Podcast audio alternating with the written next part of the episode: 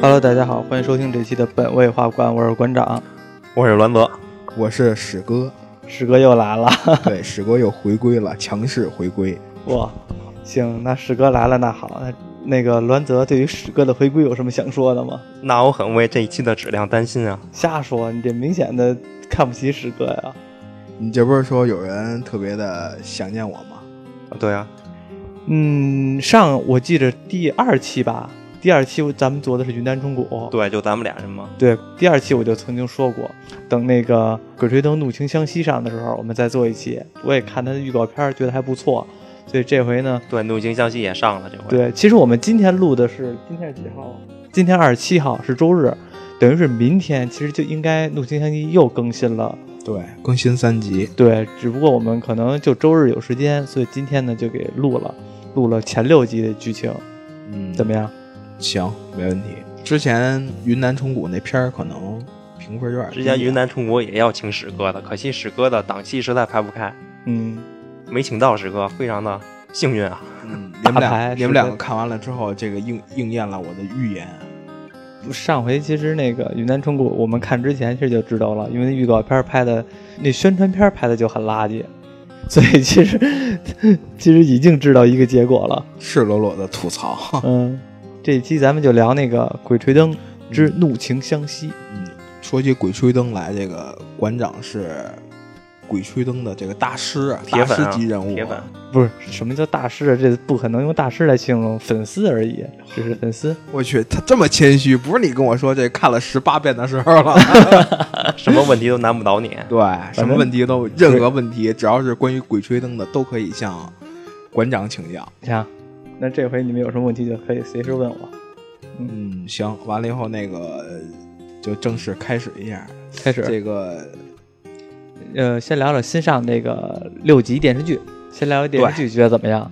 谁先来？你俩？这个电视剧感觉就是头两集拍的啊，这个有点害怕啊，有点害怕，害怕跟吗？把你都吓着了。啊！这尤其是深夜里看啊，就是我的同事也看啊，嗯，都发朋友圈，哎，这前两集半夜胆小的人千万别看啊，有有点瘆得慌是吧？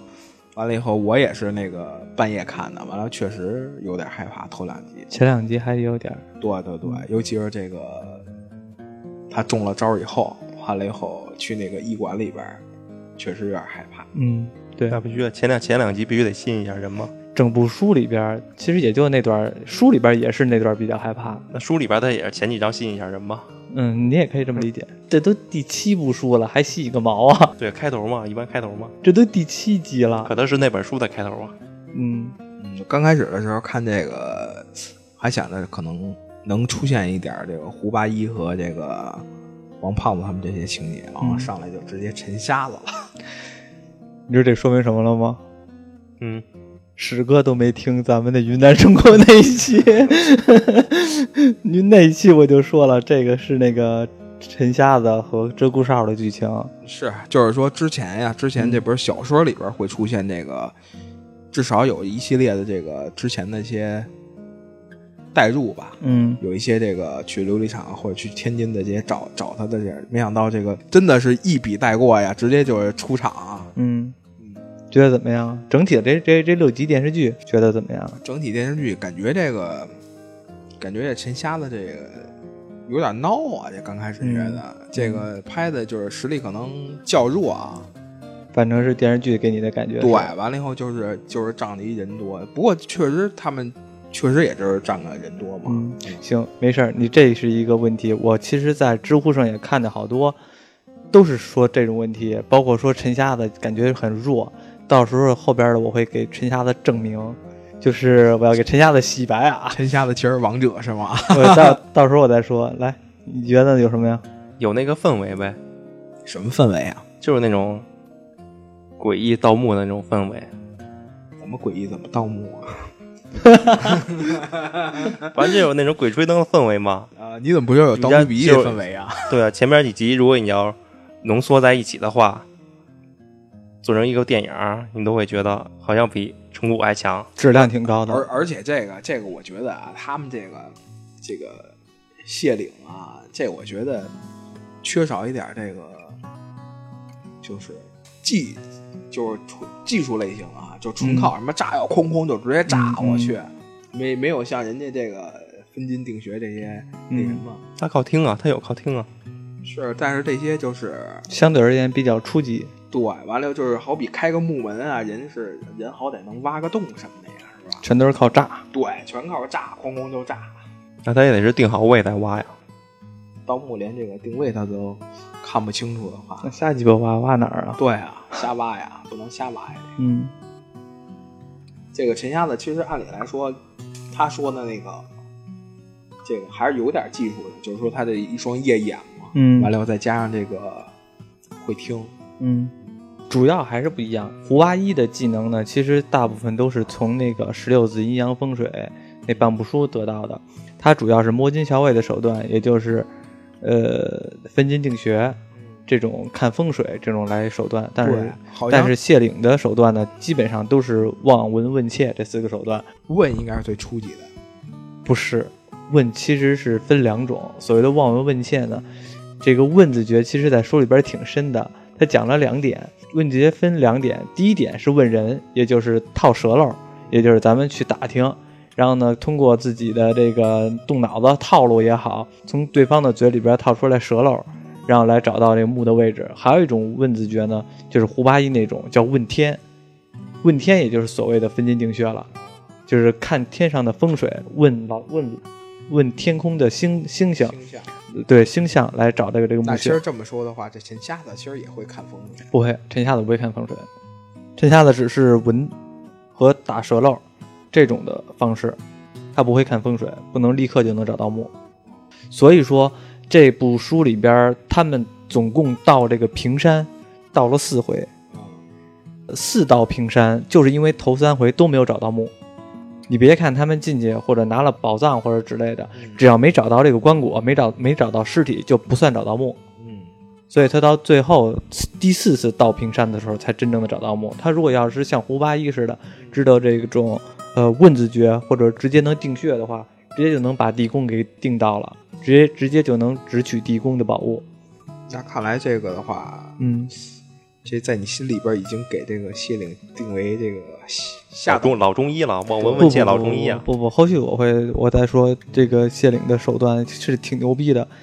卢兰泽这块有什么看法吗？没有什么就是觉得质量怎么样啊，然后场景啊或者之类的，故事情节啊，害不害怕？因为有一点，因为我也没看过原著小说嘛，嗯，就是不说原著小说，就说这反正剧情也挺也挺紧凑的，没有什么特别无聊的地方。嗯但其实这个感觉，这个上来一看，这个这个陈瞎子他这个之后续的这些手段吧，就感觉跟这个小说里边描述的这个感觉还有点有一些类似啊。嗯因为小说这个上来一开场就是陈瞎子去这个平山去找宝，嗯，完了又说去这个应该是到献王墓吧？不不不，呃，你说小说里边对对对小说里边是他到完了平山之后才去的献王墓，对，说是没找到献王墓，对先被毒瞎了眼睛，对对吧？对，等于说这个目这是之前对，这之前就瞎了已经嗯啊。他到完平山之后是正常的，然后去了献王墓瞎的。我说一下吧，我说一下这个剧吧。其实呢，我看完前六集，其实和史哥的观点有点类似。前两集呢，其实是这部书里边或者说电视剧里边算是比较吓人的地方了。后边呢，其实并没有太多吓人地方，也就前两集比较吓人，可能都是觉得前两集那个耗灶姑那儿嗯，比较吓人，对吧？对对对，那个我看的时候，其实也是有点是瘆人的，但是后边的话就几乎就没有了。《怒心相惜》这部书其实比较起来啊，和之前的《鬼吹灯》这七另外的七部书是最不像的。我说的不像的意思是什么呢？不单单是主人公不是同样的主人公，还有一个区别是什么呢？《怒心相惜》这部书是最像武侠风格的，他们本来就是这个盗贼嘛，盗贼，完后匪不是学这个学这个义匪吗？其实都是那种感觉。所而像胡八一或者怎么样，因为也是现代戏，所以其实是还是和我们感觉会稍微近一点儿。嗯，而在这三个人物里边呢，你会感觉有点远，特别像，特别像你看古装片儿或者说看金庸那种武侠剧的风格。江湖上嘛，对，这是这是一点区别陈。瞎子不就是这应该是属于这个黑白通吃吧？对，嗯，陈瞎子很了不得的。这个是本来这个剧和那个其他的区别。另外呢，这部电视剧里边呢，在我看来也确实把陈瞎子给演弱了。他为什么演弱呢？我觉得啊，是由于这个原因。慢慢升级，不是不是，他不牵扯到慢慢慢慢升级的事儿，而是怎么着呢？在书里边，一共到了四回平山，前两回到平山的时候是没有鹧鸪哨的，鹧鸪哨没去，只有陈瞎子去了。所以呢，前两道是展示陈瞎子的手段，而第三道和第四道的时候展示的是鹧鸪哨的手段。但是他这个剧不能这么拍，因为你剧要这么拍的话，就等于是前十集你只让陈瞎子出来，不让鹧鸪哨出来，后十集你突然把鹧鸪哨给提了出来了，这感觉很别扭，对吧？我们看每个电视剧也不可能都演到一半了，男二号还没出来呢，嗯，对吧？这个其实是不太合适的，所以说这个可能是他们改编的一个原因。这个你觉得他弱的话，这个有可能也就是就是周这儿可能电视剧里边救过他一次，感觉他会比他弱一点。嗯，在书里边他确实比鹧鸪哨弱了一点但是弱一点儿也并不是说真的弱多少。很现在就好多人就觉得他比周少弱太多，何德何能能当上这个谢岭？而且这谢岭感觉和搬山比较起来差很多，就是人多势众，嗯对吧？但是其实书里边有一段描写的是什么呢？谢岭是赤眉军，赤眉军起来的。嗯然后在这个赤眉军起来之后，谢岭呢其实就已经没落了。幸好百年出了一个陈瞎子，也就是说幸好出了一个他，直接让谢岭中兴了，有好几万人手下。然后呢，而且把以前祖师爷的一些失传的工具都给拾掇起来了，像比如说，嗯，电视剧里边有蜈蚣挂山梯，嗯其实我们看的时候觉得这不就一普通的竹梯子吗？嗯对吧？其实，在书里边描写对这个梯子的评价是非常高的，就连知乎上看到这个梯子都说这个工具做的非常棒。嗯它是先用油呃竹子，然后我也不知道什么竹子啊，反正是先油炸，然后也不知道怎么着，非常有韧性。因为我们知道竹子这种东西，嗯在没有钢筋的时代，竹子是非常牛逼的一种建筑物，嗯对吧？你像那个竹筏，甚至十几年、二十几年都不会坏。房屋构造，尤其是云南那边都是竹子屋，是非常有韧性的一种东西。它有很多的牛逼点，对，这是还还有谢岭的手段竹子米竹子蒸米饭，你就知道吃竹子蒸米饭。这个是陈瞎子手段，而且陈瞎子是在书里边怎么描写的呢？书里边并没有说陈瞎子爹，在电视剧里边是有陈瞎子是有爹的，对吧？啊，对，书里边没有，陈瞎子直接书里边直接就说的，他应该是一个富二代。对他就是直接的那三代做道魁，到他这代是那什么给中兴了。而且陈瞎子在电视剧里边，我们觉得陈瞎子和罗老歪是属于，嗯，怎么说呢？是属于差不多的一个档一个等级，对吧？一半儿只不过这个罗老歪可能有事相求吧，对就是一直可能忍气吞声一点。对，但是在书里边是说什么呢？罗老歪就是陈瞎子暗中扶持的，也就是说，他们俩表面上是平起平坐，但是真实情况下是陈瞎子说一，罗老歪绝对不会说二。罗老歪的这些兵里边有一半都是在谢岭插了香的，啊，而且呢，罗老歪他再厉害，也只是湘阴一块儿这一块儿的土财主，也就是说这块儿的土皇帝。但是陈瞎子不一样，陈瞎子是什么呢？水六路七十三路总瓢把子，也就是说，全国都是有他的手下的。他去哪儿，只要亮出来我是陈瞎子，都是有一大众谢岭的来为他卖命的。而且他扶持了多个军阀，不光是罗老歪一个，他要称皇帝的。非常屌啊，他这对，他是要称皇帝的。这是江湖野心非常大，野心非常大。这就是金庸中的洪七公开帮皇帝。陈瞎子野心非常大。其实电视剧里边我们看了是前六集啊，后边的还没看。前六集里边一道平山演完了，那个从被底下虫子给搞上来了。对被虫子搞上，这是一道平山。嗯一道平山里边，陈瞎子并没有展示太多的手段，在电视剧里边没有，但是在书里边却有。你记着他从那个蜈蚣啊给他带飞上来那段吗？啊当时我看完了我都愣了，啊 这就上来了。啊 直接摔上来了。你是在书里边这么描写的吗？啊！我给你念段他原文，嗯我还找了，真的很原文啊！对，就是找原文，我之前找的原文。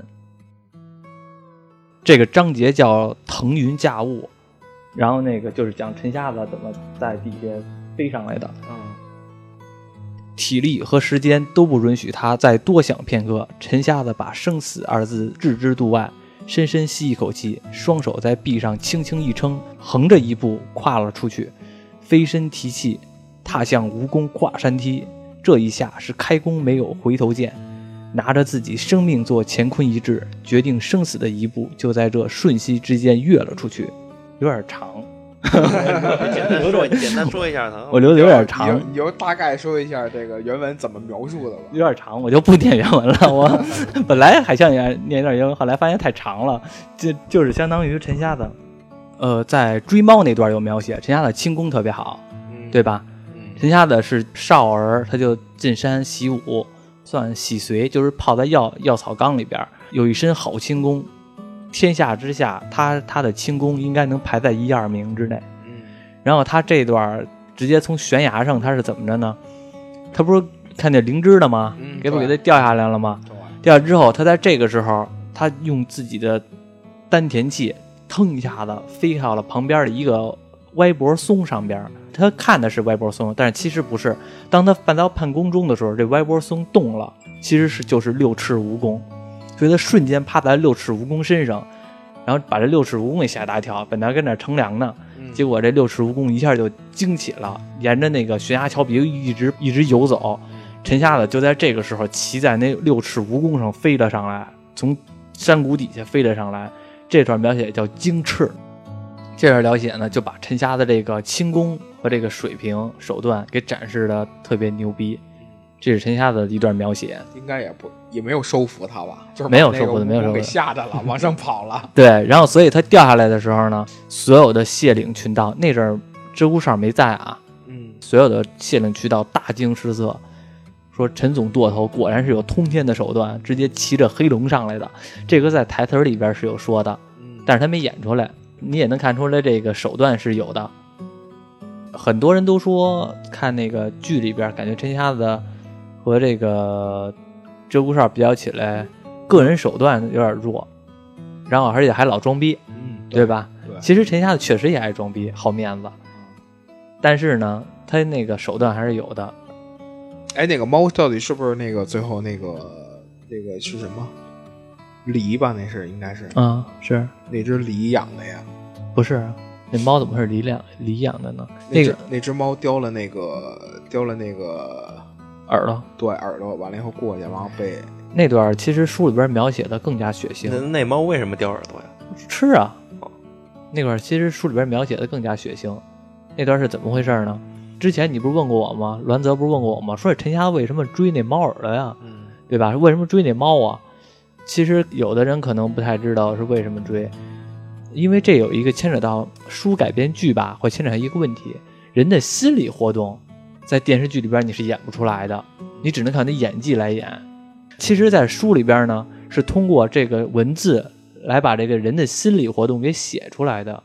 电视剧里边你不能让这个人他自己说出来我的心理活动，那样显得有点太太强硬了，对吧？对，你可以用旁白啊，他有旁白啊。对啊旁白也没说吧？对啊，旁白，但是他旁白也没说。这个书里边描写心理活动太多了，你要都用旁白的话，就显得有点不完整。我知道。对，有点太就像多了就像影视你说那个跳大蜈蚣身上，他也没演，对因为那属那属于算是个影视里算是个小 boss 了，还得卖个关子，不能让他出来。里边感觉就是直接掉掉下去了，嗯，掉下去了可能就是晕了，完了。我觉得他可能就是为了节约成本。我觉得就是不想那么早的暴露。说回来，说那猫耳朵那段儿，为什么他追猫耳朵？因为陈瞎子是那种像你说的特别好面子的一种人，嗯什么都可以不在乎，但是这面子不能折。这个猫在他的面前把这个耗子二姑的耳朵给拿下来，陈瞎子就觉得这个猫躲了他一回小神风，然后气急了，他拿罗老歪那枪扔那个嗯猫，火就上来了。嗯因为书里边描写是什么呢？陈瞎子年纪轻轻当上了谢岭的总瓢把子，从没受过这种气。这个时候无名业火就起来了，非得要追这个猫，瞬间就出去了。罗老歪是属于军阀，他不在乎这种事儿，嗨，一只猫就不跟他计较，就那等着呢。陈瞎子一路就就开始追那猫，结果追那猫到那儿的时候，书里边描写比这个影视里边更血腥的是什么呢？他看到这个猫了，看到这个猫之后呢，这个猫跟那儿呃呃的叫，喵喵叫，然后这个时候呢，旁边有一池塘，陈瞎子觉得不对劲儿，跟那儿盯着。结果这个猫去旁边的池塘喝水去，喝完水之后呢，这个猫又自己的把自己肚子里边的水吧又给吐出来，吐出来之后呢，又去喝水去，喝完了之后又吐出来，陈瞎子就很觉得事有蹊跷，就在那等着。结果这个时候从那石碑后边出来了老梨子，把这猫的肚子剖开了，把它这个猫这个肠子给吃了。这个时候陈瞎子大惊失色，这个猫为什么在跟那儿来回喝水呢？它在洗自己的肠子，洗自己的肠子，等这个老驴子吃他。陈瞎那阵儿其实就有点慌了。然后当那个老驴子吃完走了之后，陈瞎子过去想把这个耳朵拿回来，然后这个时候呢，砰，自个儿也晕那儿了，他也中招了。他看的时候是从那石碑后边出来的，不是老驴子，是一个老太太骑着一条驴，骑着一头白驴。这是他的幻觉，因为那老梨子会圆光之术。这个时候，马上要中招了，鹧鸪哨来了。对，对，在书里边也是这么描写的，鹧鸪哨来了。但是有一点不一样是什么呢？陈瞎子和鹧鸪哨之前就认识，而不是说这回他这里边演的是他们俩不认识，对吧？对对对，他们其实之前就认识，但是没写怎么认识的啊，只是说江湖上知道鹧鸪哨兄弟，江湖上知道陈瞎子兄弟，嗯，他们俩之前也见过，互相的呢，本来其实就有一种敬佩的心理，嗯，是这么来描来描写的。有可能跟乔峰跟慕容复，哎，对对对对对对对，难相闻而不相见？对对对对对，是这种感觉，对，这个是他描写的。哎，我觉得这个书里边，我觉得最好的一点啊，是这个书里边的旁白，请了艾宝良老师，书里的旁白，啊，不是电视剧的旁白，请了艾宝良老师来讲这个《鬼吹灯》，因为他是讲过这个有声书的。嗯，没听过。嗯，我也没听过。因为我觉得这种剧吧，特别适合以说书的角度来讲，因为说书角才有那种江湖气、江湖人的感觉。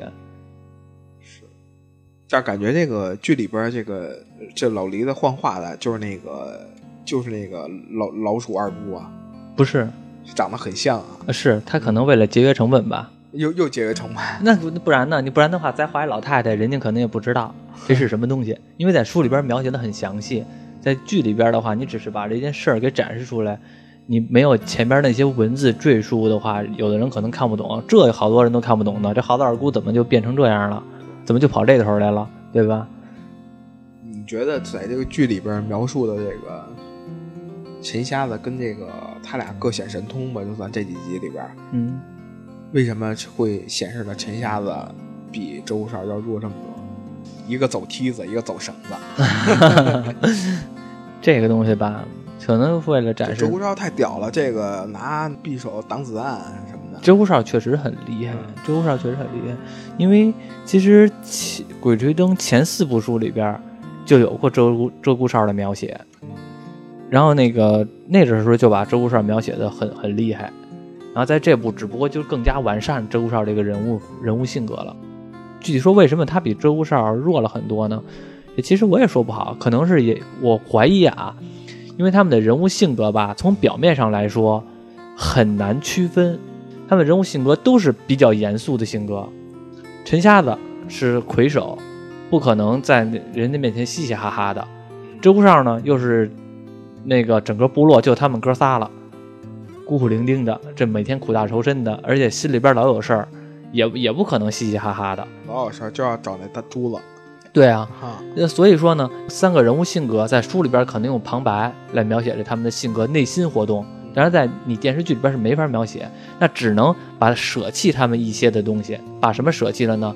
陈瞎子的手段给稍微舍弃了，而且陈瞎子有一些镜头比较逗逼，嗯，这就是为了区分他们的人物性格，不然的话，这边非常正经，那边也非常正经，再加一红姑娘，红姑娘也是比较正经的一个人，其实，那这三个人就感觉好像你们仨这儿人一个个全都跟死了爹似的，对吧？苦大仇深的，咱倒不那个红姑娘是真死了爹。啊，对 对对对对对，反正是其实是可能是因为这人物性格，你不然的话，三个全都是那种苦大仇深的，那看的人会比较心理压力比较大。这个好赖是喜剧包袱吧，大部分都集中在哪儿呢？都集中在陈瞎子和这个罗老歪脑袋上。对，罗老歪就就很独特了嘛。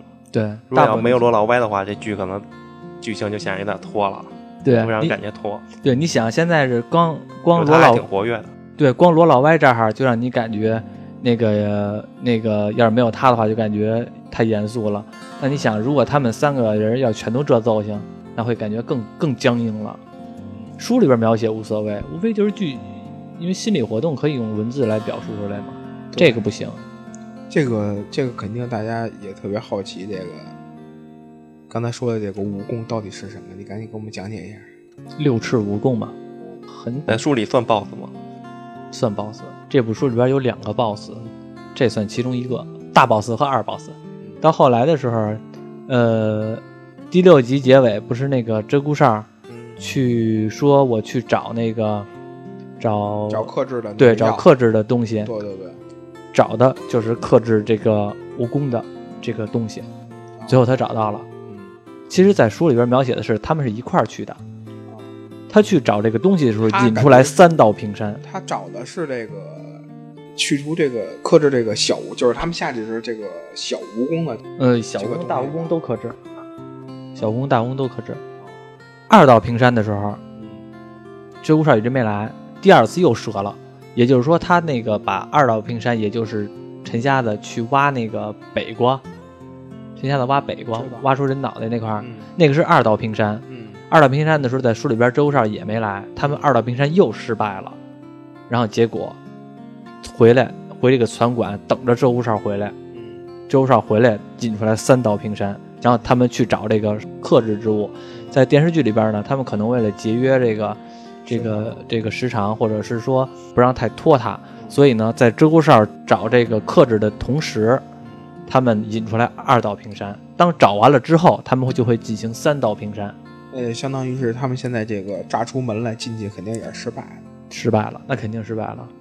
陈瞎的这个好兄弟好厉害那大个儿是吗？对对对哎，这大个儿演员找的真不错，啊，是这这个非常符合原著。啊，太厉害了。嗯，嗯其实潘粤明这个演员，我觉得就是一个非常好的演员。我看那个预告片的时候，我就觉得潘粤明演的确实是和我心目中的陈瞎子相似，相非常相似的。陈瞎子并不是像罗老歪那种纯的匪匪徒，还是有一些呃比较文绉绉的那种文生感觉儒温文儒雅。对，还是有点这种感觉的。嗯，后边就涉及剧透了啊，你们也不怕剧透吧？不怕剧透。不怕剧透，我就说了，就敞开了说了。后来他们其实鹧鸪哨就去找这个克制之物，找找的什么克制之物呢？找的是鸡。最后他们找到了一只怒晴鸡，哦，所以叫怒晴湘西。所以叫怒晴湘西。他们在这个县就叫怒晴县，这个县有一种特产叫怒晴怒鸡。晴鸡，对，这个鸡有什么区别呢？很大吗？呃，也也是比较大，而且毛色特别漂亮。嗯，我们平常家里边养的鸡，那个眼皮呢是从下往上长的，是从下往往上眨的。嗯，我不知道你们看过没看过，反正我反正我也没看过，嗯书里边这么说的啊。嗯家养的都是从下往上往上长的，但是这个怒晴鸡是有一个区别，是和人一样，这眼皮是从上往下眨的。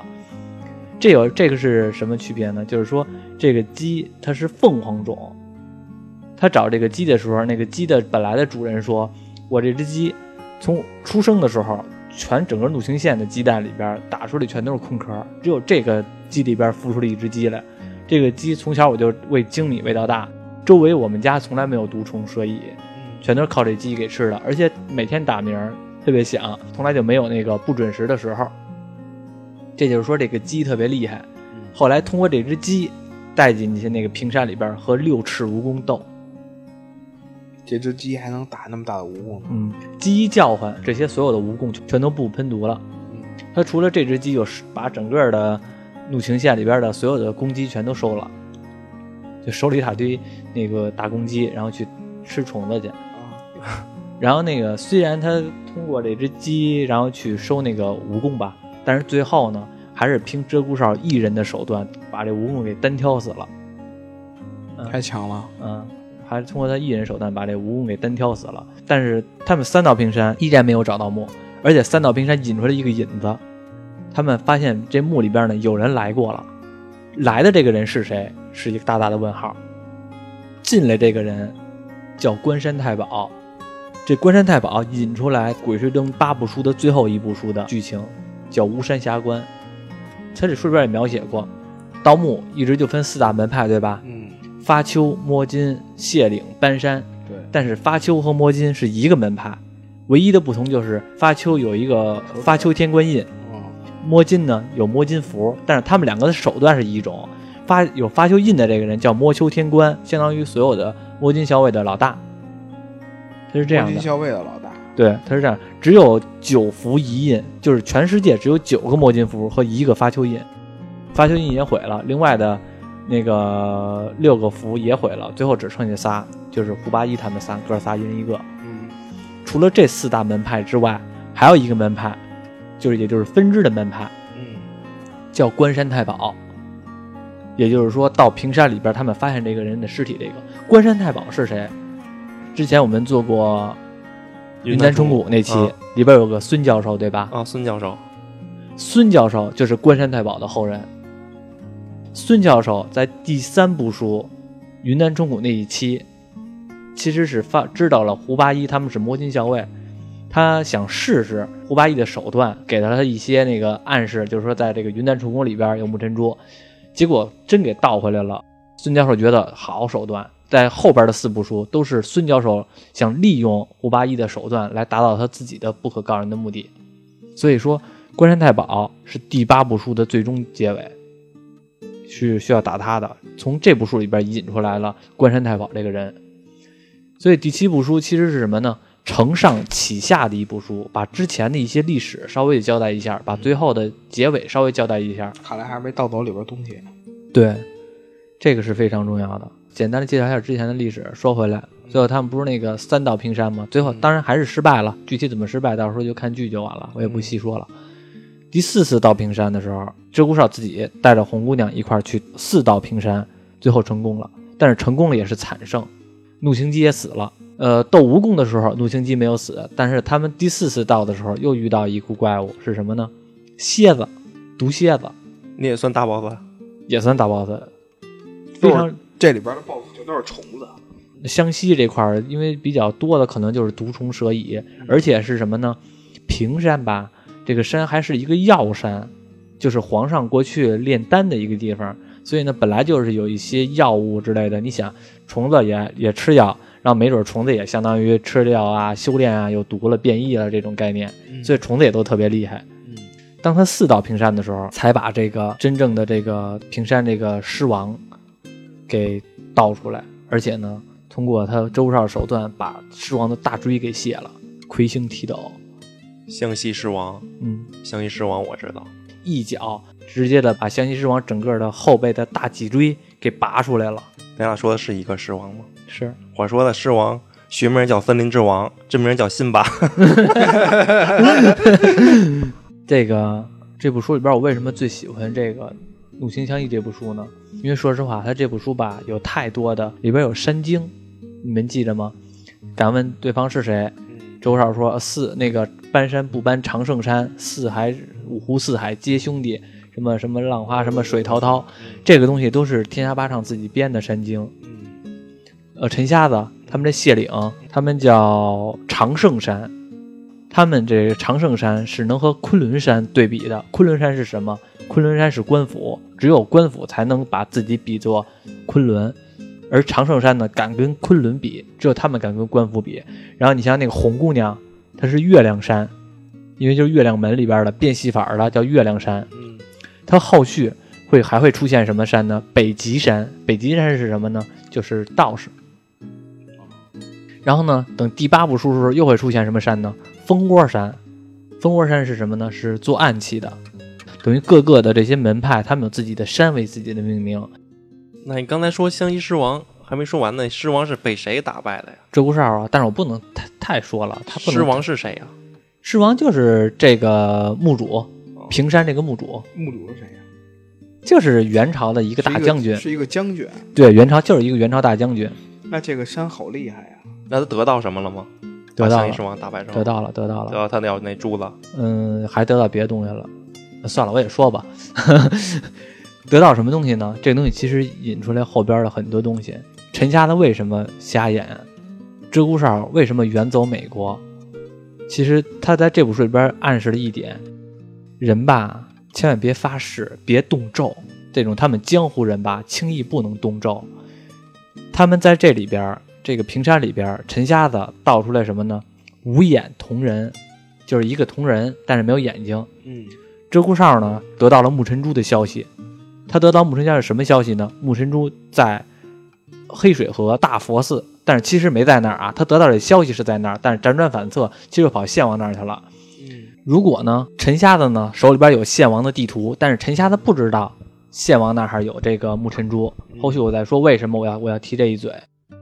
陈瞎得到了五眼铜符，鹧鸪哨得到了那个木尘珠的线索，黑水河大佛寺。他最后把这个墓盗完了之后，从这个尸体身上把这个腰带给卸下来了，给了陈瞎子，就说这个墓至少你有这个尸体上面的一件东西作为信物，相当于这个墓我盗了，我就算是没拿到什么宝贝，但是这个最后这个尸体我见着了，我从身上拿下东西了，就是证明这个墓我谢顶盗过了。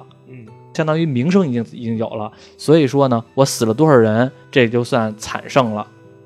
如果要没盗出这件东西，他就算拿再多的财跑，也算折这儿了。嗯这个时候呢，他们两个人都特别激动，为什么呢？他们都能拿到自己想要的东西了。陈瞎子感动啊，你为我拼命去，得到了这个腰带，谢岭上下呢，非得非常感谢你，不然这平常我就折了。鹧鸪哨也感动，说我要没有你的话，我都找不着，就是说现在没有木尘珠的消息，我都这么多年都没找着。他俩发了一个誓，这个誓是什么呢？他俩其实就随口一说的，说周少兄弟，以后谢岭十万上下，你周少兄弟有难，随时张罗，我们是谢岭的十万兄弟，随时听我差遣，你到哪儿我们跟你去哪儿。然后这个周少呢也感动，说那个陈总舵把严重了，说以后那个谢岭这块呢，我周少也一定会全力帮忙。陈瞎子说，如果我要不帮你的忙，我就成这个铜人一样，以后成为一个无眼的废人。鹧哨说，我要是不帮你的忙，我就成为断臂的废人。他们两个不经意之间说了这个话，当时谁也没往心里去，但是其实就动了大咒了。到最后，他们俩的结果就是陈瞎子瞎了，鹧鸪哨没了没了胳膊。那他俩谁没帮谁呀、都没都没帮。为什么都没帮呢？我再说一下，我刚才已经说了，陈瞎子有献王的地图，对吧？嗯鹧鸪哨拿到了木尘珠的消息，在黑水河大佛寺，但是他们两个都觉得吧，自己的事儿比较重要。陈瞎子觉得我这平山折了，我虽然是惨胜了，但是我这个场子输的太多了，我已经没法找回来了，我得需要那个去趟这个赶紧的把谢王墓给盗出来，要想让鹧鸪哨来帮忙。鹧鸪哨说呢，我现在呢知道了木尘珠的消息，我想我想先去木尘珠，我去完黑水河之后，我再跟你一块去献王，行不行？但是他们两个呢都觉得对方的这个东西吧比较遥不可及，都看不上对方那个地方，嗯所以就都没去。其实他们两个无论是谁去了谁的地方，都有一个比较好的结果。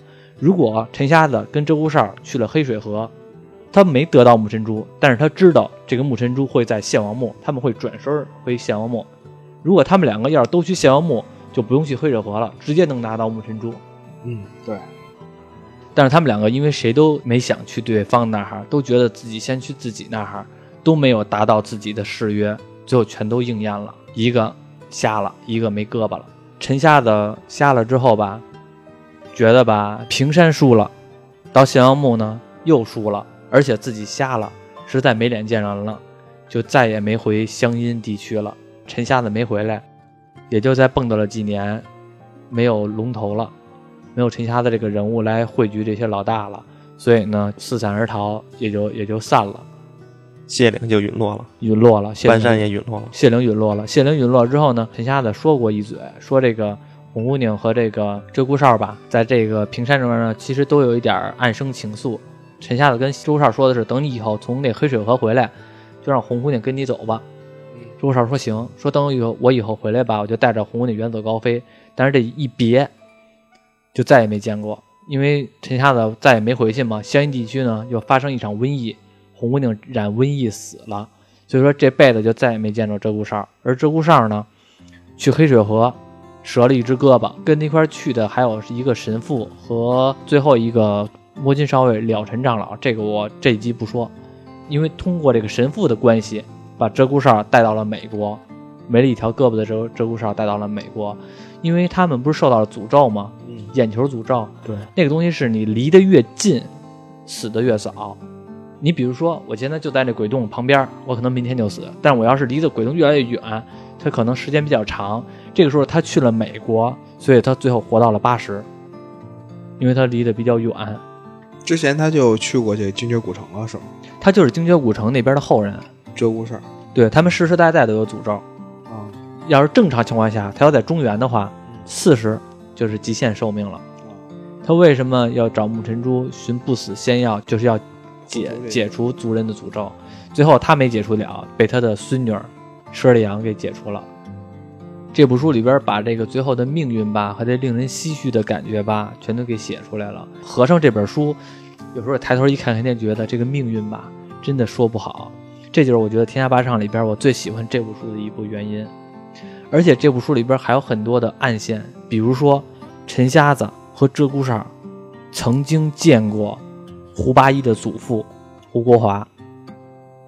胡国华那阵是风水先生，鹧鸪哨和陈瞎子一块儿去岳阳楼找这个呃风水先生，听说这个风水先生会盗墓，结果就去找这个胡国华去了。胡华说：“我不会盗墓，我这个小老百姓就会算点算点命。”他就没敢去。然后鹧鸪哨和这个陈瞎子呢，就也不好强求人就走了。但是其实这阵儿他们是见过的，所以说他们这一波人吧，无论是上代或者上上代到胡八一这一代，他们都是有一种冥冥中的羁绊在这儿。对，都有联系。对，佘丽阳就是说，感觉这个东西就是命运的安排。但是那个胡八一说呢，这也很正常，因为呢，在江湖中吧，这种手艺人本来圈子就小，而且到民国的时候呢，已经没有多少了，无非就是这这些人，所以他冥冥中都会有一些命运的安排。而且在这里边儿，变天下八唱叙述一下什么叫江湖呢？江湖就是寄生在一个正常社会中的隐喻社会而已。这个社隐喻社会有自己的规则，这是一个江湖的概念，在他眼中是一江湖的概念。到他们那边确实也没什么人了，再怎么找，就是找到这些 能手的话，也都是基本上这些人的后代了。对，每回我看的时候，我也我因为特别看爱看《滚吹灯》嘛，我看了好多遍。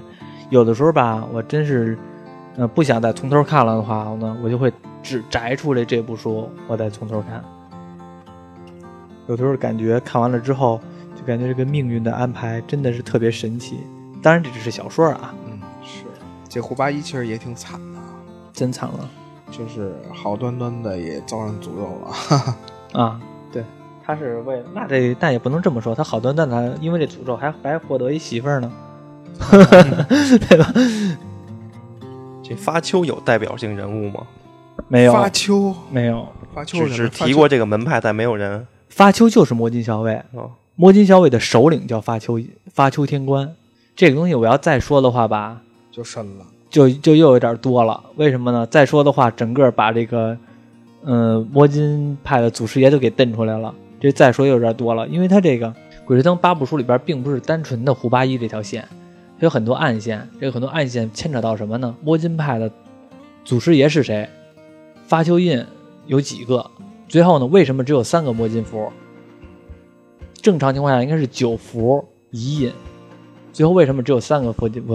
给我解释一下，为什么这个发丘跟这个《盗墓笔记》里边发丘是一样的？《盗墓笔记》里边有发丘吗？不是有一中郎将吗？啊，是啊，发丘就是发丘中郎将中郎将不是说他们手指特别厉害吗？啊。巨长哇！哎呀，我就不想说《盗墓笔记》，不是因为《盗墓笔记》就是最早的时候就是同人的《鬼吹灯》，《鬼吹灯》书成书了之后，《盗墓笔记》是在《鬼吹灯》的贴吧里边发的这个《盗墓笔记》的故事，是同人的。只不过呢，看的人多了，它又成了一部书。但是其实，《鬼吹灯》里边，我特别喜欢八叉那个作者是什么呢？我有多大本事，我做多大事儿。我有这么大的本事，我就把我现在这个故事给叙述的完整，一个完整的闭环，不会让你找到什么漏洞。但是《盗墓笔记》最后的坑太多了，这就为什么我不我不喜欢《盗墓笔记》的原因。嗯，就相当于是王老吉，跟王老吉有什么关系？是不是？王老吉，然后变身成加多宝哦，，加多宝，加多宝 打打打架嘛。啊啊啊！在我看来吧，鬼吹灯》虽然是网文啊，虽然是最早是起点的网文，但是我觉得啊，《鬼吹灯》其实已经脱离了网文这个概念了，它是一个真的算是一个经典的能传承下来的名著了。当然，肯定达不到什么《三国志》或者是三国演义》那种高度，但是绝对算了一个名著了。我觉得真的，我们那块儿现在还有一本《鬼吹灯》的书，《盗墓笔记》呢，我觉得其实就是一个流量时代的一个产物，到最后呢，可能会被这个时代呢给换掉。我觉得这是这两部书的一个本质区别。嗯，这就是典型的这个《鬼吹灯》里啊，对，那肯定。抨击盗墓笔。其实里边好多的暗线吧，我都没有讲。我相信看大部分看书的人都知道我说这点事儿，你们可能就是没看书，所以不太知道。嗯，我们看了，完了以后没有你看的这么研读的这么仔细。研究这么深，都开悟了，看书看都看悟开悟了，这收获太大了。黑话，黑话直接就来，我去！嗯，再多说两句吧。这个陈瞎子就是对他的这个描述，只有这一次去这个献王墓和这个平山吗？对没有其他地方了？没有了。周哨有其他地方，陈瞎子就这一个，就这两个地方。周哨还有一地方是什么呢？周哨是我刚才不是说去黑水河大佛寺吗？嗯它是在《鬼吹灯》第二部书里边讲的是鹧鸪哨嗯去黑水河大佛寺的经历，也就是龙岭迷窟。云南虫谷的前一部，过闪了一下鹧鸪哨去那儿的经历。鹧鸪哨在这个电视剧里边吧，给他演的，我觉得啊，有点太正义了。嗯，鹧鸪哨当然也算是比较心性来说算正义的，但是他绝对不是那种救人一命胜造七级浮屠那种那种人。嗯他绝对是那种杀人不眨眼的人。我给你们，我我找了一段啊，就是那个鹧鸪哨的，能体现他人物性格的，是在《鬼吹灯》第二部书里边描写的。你又要念原文了，我我念我念点原文，这个原文很短，是他们去黑水河大佛寺。我先说一下背景，他们去的时候呢，在一艘船上，然后碰到了五个俄国人。这五个俄国人呢，要把这个一个小孩吧扔下河里边祭河，因为这个河已经开始泛滥了，祭河。然后这个时候呢，鹧鸪哨来出手阻止，注意注意语气啊，注意语气。行，五个俄国人刚要开枪，忽听一阵机枪传来，众人吓得一缩脖子，四处张望，心想是谁开枪。鹧鸪哨用口技引开他们的注意力，把小孩抛向身后的了尘长老，同时从衣服里抽出两只德国镜面匣子，在大腿上拨开机头，叭叭叭叭叭叭，子弹旋风般的横扫过去。五个俄国人纷纷中弹，倒在血泊之中。船上的人们都看呆了，一个个面如土色。一瞬间杀了五个人，速度快，枪法准也还罢了，但拿一身杀气，杀了这么多人，连眼都不眨，真跟罗刹恶鬼一样。鹧鸪哨也不管别人怎么看，自己动手把那五个俄国人的尸体都扔进了河里。不是你这旁白读完了，我感觉果然跟艾宝良老师有点差距。嗯，是。那肯定、啊哎，对你再多说一句，那个鹧鸪哨他媳妇儿是谁呀、不知道，书里边没写，没写，没写应该也是一个外国人。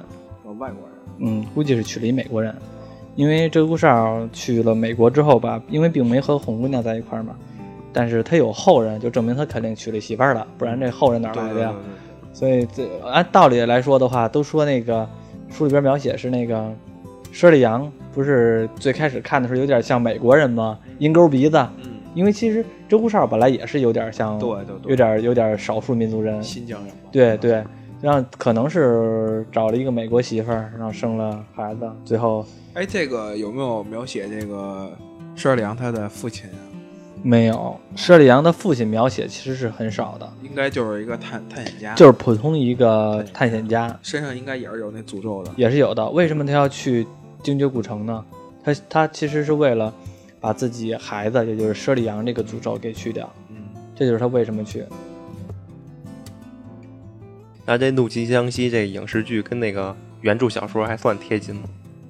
还算贴近，我感觉还算。反正啊，在我看来，《鬼吹灯》这几部影视作品里边，嗯，能排上号的啊，嗯，三部，寻龙诀》《怒晴湘西》和那个《精绝古城》嗯，这三部还算可以。那影视剧《精绝古城》吧，就就是那个电视剧吗？就是网剧吗？对对对，那挺好的，我觉得拍的。反正都没达到我心目中的满意程度。果然铁粉的要求就是高啊。对，但但是呢，也也算也算不错了。整体效果还是对整体效果还算不错了。因为其实我知道好多人都是后来看了《精绝古城》，嗯才就觉得这个电视剧拍的不错。是真有人觉得电视剧拍的不错，然后又回头看书，或者没回头看书，后续追什么黄皮子坟啊，或者是这个还是还是有这个黄皮子坟的后续是什么呀？你知道吗？知道啊？黄皮子坟，我觉得就在这几部书里边，是不是就是挺冷的呀？这一步挺冷的是什么意思？就是冷门儿对，没有这个，就像这个其他的没有其他这么热火。对，讲一点吧。嗯，刚才我不是说了吗？《陆行湘西》里边陈瞎子道出了一个无眼人符。嗯黄皮子坟这部书的作用是什么呢？是告诉你，到最后他们拿出了一个无眼龙符。对，这个无眼龙符和这个无眼人符之外，还有两个符。呃，《怒晴湘西》里边除了无眼人符之外，还道出了一个无眼鬼符。黄皮子坟出来了无眼龙符。然后呢，第二部书里边不是不是第二部书，应该是后四部书里边的第二部书《南海归墟》这部书里边出了一个是无眼鱼符，也就是说人、鬼、鱼、龙四个符全都是无眼的。嗯这四个符是《鬼吹灯》后四部书的一个重点的一个衔接。黄皮子坟其实也就是说明他们拿到这个无眼龙符，具体的什么我就不说了，嗯，要说的话有点太长了。是。反正这个黄皮子坟，感觉这个天谴就是还是真是挺厉害的。你知道黄皮子坟里边有老羊皮和羊二蛋吧？知道？老羊皮和羊二蛋嗯，就是陈瞎子的手下，哦，就是就是你看那个谢岭、一大帮人里边，啊，老羊皮和羊二蛋没去那个平山，嗯，但是他就是这个手下，他就是陈瞎子的手下。老羊皮和羊二蛋是哪儿来的呢？是鹧鸪哨救的。老羊老羊皮和羊二蛋本来是放羊娃，嗯后来偶尔一回救了鹧鸪哨，鹧鸪哨盗完墓之后呢，可能到一山洞里边受伤了，老羊皮和羊二蛋把他给救了。鹧鸪哨呢觉得这俩这哥俩不错，把他寄托给陈瞎子，就说呃陈总舵把这两个是救我的一个小兄弟，说跟你这儿呢混碗饭吃，是这么一回事儿。然后结果那个陈瞎子就把这哥俩给收了。嗯收了之后呢，到平山的时候他俩没去，因为他俩比较怂，比较笨，所以他俩都没敢去。但是从这个陈瞎子到完平山之后，又去云南，从云南就没再回来，谢岭四散而逃。老羊皮和羊二蛋从谢岭里边出来，去了那哪儿？嗯去了东北这个黄皮子坟，嗯是这么一回事儿。在《怒晴湘西》里边，鹧鸪哨还问了一下这个谢岭的其他的人员，说：“哎，当初我托了你俩小兄弟，一老羊皮羊二蛋，这哥俩怎没来呀？”那个谢岭那个其他人还说呢：“啊，这俩人啊，就没什么本事，还比较的油尖巨滑的。”九九一听说到平山都没敢来，然后紧接着那个鹧鸪哨还说呢：“嗨，这俩本来就是放羊的娃，也不适合干这种杀人越货的事儿，就是相当于有有贼心没贼胆儿。”嗯等以后吧，等到完这平山，我跟陈总多把商量商量，干脆给他们俩点儿那个散碎银子，让他俩直接的回家种地就完了。结果没想到一下，陈陈瞎子到最后都从云南折了，嗯，也就是说他们两个去了黄皮子坟。这个感觉这个有几部还是这个说的都是这个 BOSS 都是虫子的哈，一般都是虫子，因为那总不可能真来鬼吧？那肯定是有啊，对，但是你不可能很少有真鬼。就感觉那个这个就叫什么？这个《精绝古城》这部，反正我是还是比较喜欢的，相比于就是后两部吧，嗯，你是比较喜欢《精绝古城》是吗？就比较喜欢这种。第一部书确实是因为，嗯，天下霸唱写完书之后吧，他写一个后记，这个后记是什么内容呢？就是说，相当于这八部书吧，他点评，他自我点评一下嗯这八部书里边吧，他自我点评一下，觉得我喜欢哪部书，不喜欢哪部书，哪儿哪儿写的好，哪儿写的不好。他觉得《精绝古城》这部书呢，第一部书嘛，写的时候吧，有很多地方吧，现在让他回想起来不太成熟，但是呢，他也没改，因为改的话会觉得会多了很多匠气。像比如说他他自己承认《精绝古城》是哪儿写的不好呢？精绝女王使的那个棺椁嗯太好了，昆仑神木，啊，对吧神木就导致什么呢？他那部书里边写的是太好了，相当于把最后最好的这些第一部书给拿出来了，剩下的每一部书里边的棺椁都没有这个对，都没有这个昆仑神木好。一下就把这个对这个精绝女王这个身价的提升了。对对对对 对，后边的就感觉哪部都没有这好了。然后呢，第七部书其实是那个天下八上他说他自己的那个写这部书的时候，工作时间呢可能比较宽裕，嗯，就是不像之前似的就半上班半写那种的，这个时间他是属于全职来写，比较从容。所以文字中呢，他觉得这《怒晴湘西》呢是八卷中最精致的一卷，而且呢，像他还说了一点什么呢？其他的那几部书吧，都是以现在的时间写，就是限制会很多，嗯你懂吗？懂就是说神了鬼了或者怎么样的限制呢会很多。嗯但是呢，他把这部书呢直接给拉回到民国的时代，嗯民国的时代那就 没有什么限制了，就可以放开写，所以才能出西湘西狮王。你想其他部书里边，他很少有描写这种真的狮王这种东西的，所以他因为拉回到民国时代，所以就是杀人、越货、土匪，然后那个僵尸这种东西，全都在这部书里边描写出来了。天下八上也说，这部书是他控制出场人物是最多的一部书，就是你想光先不说那些打酱油的，就光主角人物就出现了好多。他自己本来还可能觉得控制不了这么多人物，但是写完了之后，一看那个效果还是挺满意的，嗯觉得还是很不错的。你像有的现在网文吧，经常都是什么呢？写书吧，嗯，比如说哐哐出五个人物，写着写着少俩，少俩，那俩人不知道哪儿去了。就一共就五个人，还忘俩。对，一共就五个人还忘俩，竟竟是那种就是那种就是自己的驾驭故事的能力吧，没有达到那个水平呢，硬往上凑，就导致你写完之后忘了人了，之前埋的坑忘了填了，竟是这种事儿。这部书里边，虽然说《鬼吹灯》是盗墓题材的一个开山的一一部作品，但是它在这部书里边真的达到了一个某种高度。让这个好没个劲儿啊！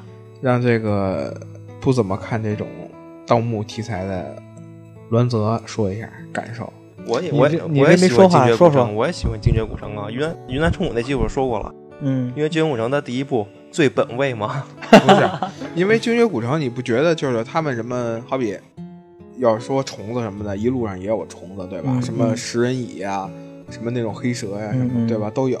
对完了，水底下有那种史前的那个蝾螈吧，应该是。对，史前蝾螈，霸王蝾螈。对，霸王蝾螈这都出来了。史前的这个，我也我还是比较喜欢这种史前这些嗯怪兽。它有的说，因为史前确实它可能存在这种东西。对对对，它这啊东西，完了以后，你看完了以后进进入了他这个进入精绝古城之后，他又嗯开始写这些精绝女王什么尸香魔域啊这些对对对这些东西，就是又有这些就是现实生活中能贴到的、能贴到的东西。就比如说，你说这尸香魔芋这个东西，嗯真实情况是没有尸香魔芋的，嗯但是是有尸臭魔芋，嗯就是网上是有照片的，而且好像是香山中园就有。他那书里描写的尸香魔语是一样的，大花儿特别大的一个大花儿，然后开完了以后就成了彼岸花了。那彼岸花那个 彼岸花那是后来做的，嗯，是就说它里边又有这个彼岸花，又是什么这些东西吧，反正嗯是做的确实还不错。对，反正是八唱其实的几部书里边，嗯，这回我们聊的是那个《怒晴湘西》，书里边其实描写都不错，故事实在太多了啊，我其实没法所有的故事都聊，不然这期节目聊的时间太长了。而且呢，其实等以后，就比如说，如果有机会，他要是再出《鬼吹灯》某一部书，比如说第八部书《巫千巫山峡关》，或者是说第二部书之类的，就是没出过的，我们再聊一下呢，可以把中间这些情节上，对情节呢再聊一再联系一下。等以后都出完这八部书，可能其实整体的这个时间的这个故事线，无论是民国那一代也好，还是说现在的时间也好，还是说未来也好，乃至说的所有剧情，大家都能有一个系统的。它应该最早的这个时间段就是在民民国了吧？对。就是离咱们离咱们最近的这是不是应该就在民国了？嗯。就是胡八一的精绝精绝古城，这是就应该是胡八一的前言那段儿是最前言，就是说那个胡国华那段儿，啊。那个呃被掏出心脏那段，那段是那个是那个最早的。哦就是从那儿是一是一个起始，但是从那儿虽然是一个起始，包括阴阳阴阳眼孙国普，嗯就是在书里边儿，哎，电视剧里边说过这个人吗？《军校故城》里边没说过吧？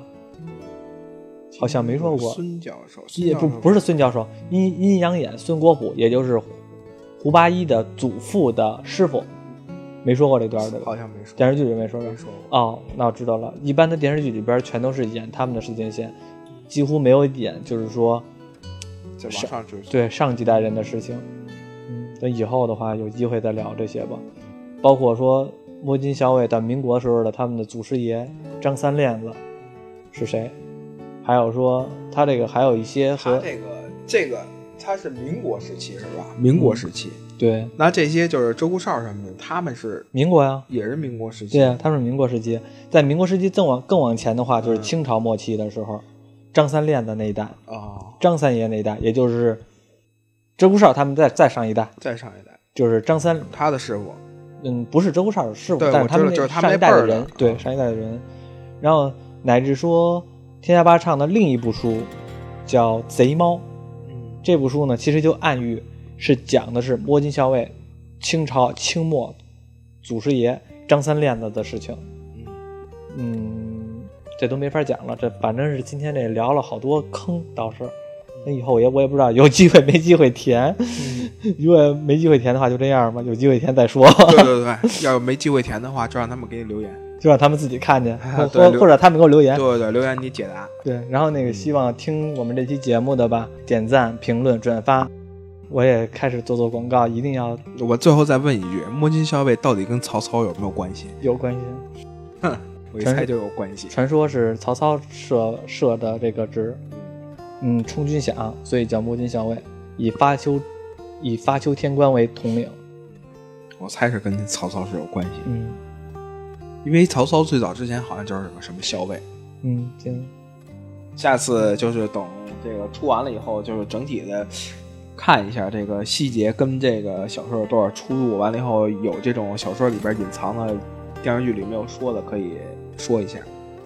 看看这期怎么样吧。如果这期要大家不喜欢，那就就不做了。不像一个现实中的新闻，好像好多年之前，就说外地有一个盗墓团伙就被抓了嘛，嗯，说他们也那个哦定那个我看过这个新闻。啊，那个那个盗了墨墨特别准，啊对对对对对，好像是有这么个新闻到了几千亿的东西卖了几千万，几就是几亿的东西卖了几千万被抓了，是那个吗？反正不是具体多少钱人挺多的。反正是有这么一个新闻。嗯，然后好多网友评论都是说现实中的胡八一。挺厉害那个。技术也特高。嗯，嗯，然后那个刚才史哥说的也也没错儿，以后比如说这部书演这部电视剧演完了，要是觉得大家要有喜欢的话，评论或者怎么样的，肯定有这种这个嗯，我们可以考虑再做一期。要没有的话，我看看情况吧；要没有的话，就不做了。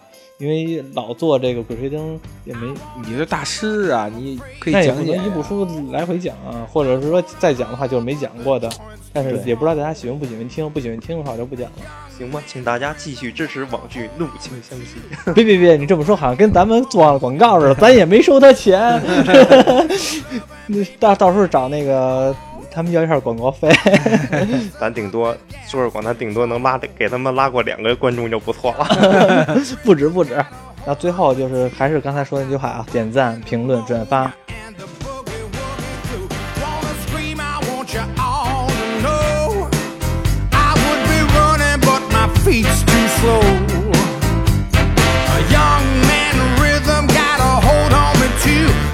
The rockin' pneumonia and the boogie